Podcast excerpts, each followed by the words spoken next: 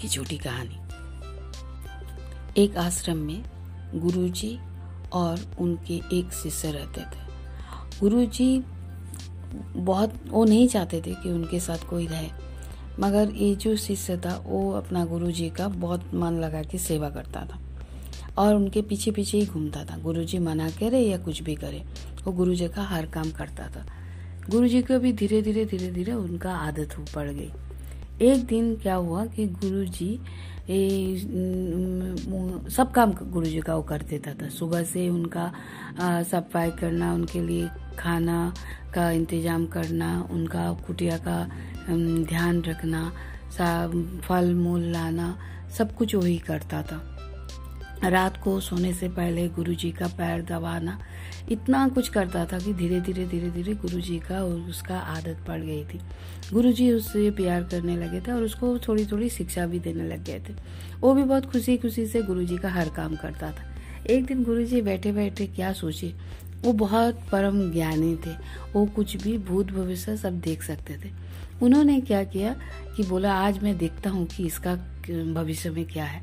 तो वो बैठे बैठे वो देखने लगे। जैसे देखे तो उन्होंने देखा कि कुछ ही दिनों के अंदर, तीन चार दिन के अंदर ही इसकी मौत लिखी हुई है। ये देख के गुरु जी को बहुत दुख हुआ क्योंकि उसके साथ लगाव हो गया। दूसरा दिन पता नहीं क्या हुआ, उसका उनका शिष्य बोले वो गुरु जी ने बोला कि अगर तुम्हारा कहीं जाने का या कुछ करने का शौक है तो तुम जा सकते हो। तो बोला, नहीं गुरुजी, मुझे कहीं तो जाने का शौक नहीं, मुझे आपको छोड़ के, क्योंकि आप कुछ भी नहीं कर सकते हो। मैं आपको छोड़ के नहीं जाऊँगा। तो मगर मुझे थोड़ा घर जाने का बहुत मन है। तो बोला, ठीक है तो तो एक काम करो, कल सुबह तुम अपना घर चले जाओ। बोला, नहीं गुरुजी, फिर आपको बहुत मुश्किल होगी।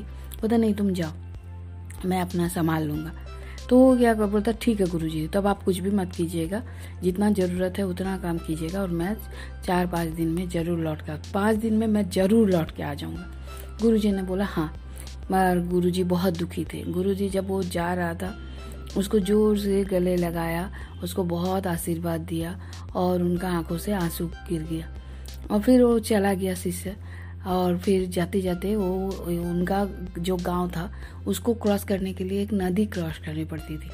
तो नदी के सामने देखा कि एक चीटी का टीला है। और देखा कि नदी में पानी का उफान आ रहा। उस उफान में इस चीटियों का जो टीला है, वो बह जाएगी। ये देख के उसको बहुत दुख हुआ।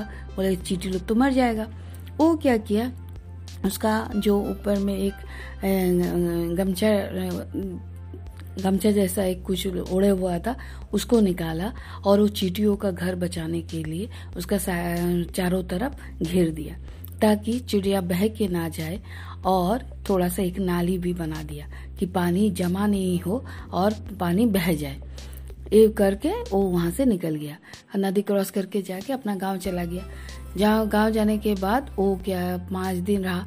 पाँच दिन के दिन वो नहीं लौटा, छह दिन के दिन उसको याद आया। वहाँ अच्छा लगने लगा था, याद आया कि गुरुजी तो एक कुछ भी नहीं कर पाएँगे।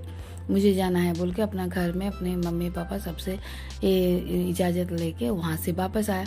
जब वो वापस आ रहा था, गुरुजी बोला, पाँच दिन में नहीं आया तो शायद मर गया। ऐसे सोचा क्योंकि उसने तो भविष्य देख लिया था गुरुजी ने। फिर देखा कि दूर से कोई एक जन आ रहा। उसको गुरुजी को लगा ये कौन है? गुरुजी को समझ में नहीं आया। जब वो पास में आया उस लड़का को अपना शिष्य को देखा तो उसका गले लगा लिया। गले लगा के फिर वो और वो कुछ नहीं बोले। फिर वो ध्यान में बैठ गया और देखे कि क्या हुआ। जो वो उसका जी, जिंदे जीवन रेखा खत्म होने के बाद भी वो ज़िंदा है। तो जब उन्होंने ध्यान में देखा तो देख रहे हैं कि उन्होंने उनका शिष्य ने चीटियों का जो झुंड था, उसको जो बचाया था, इतनी सी चीटी बच गई थी, जिसकी वजह से उन लोगों का दुआ से इसका जान बच गई। गुरुजी वो देख के बहुत खुश हो गए और उन्होंने मन मन में सोचा कि आप अगर किसी का भी भला करो तो कोई भी प्राणी हो भगवान उसके बदले में आपके साथ भी बहुत भला करता है। इसीलिए सबका भला करते जाओ और बाकी सब भगवान पे छोड़ दो, वो सबका अच्छा करेंगे। धन्यवाद।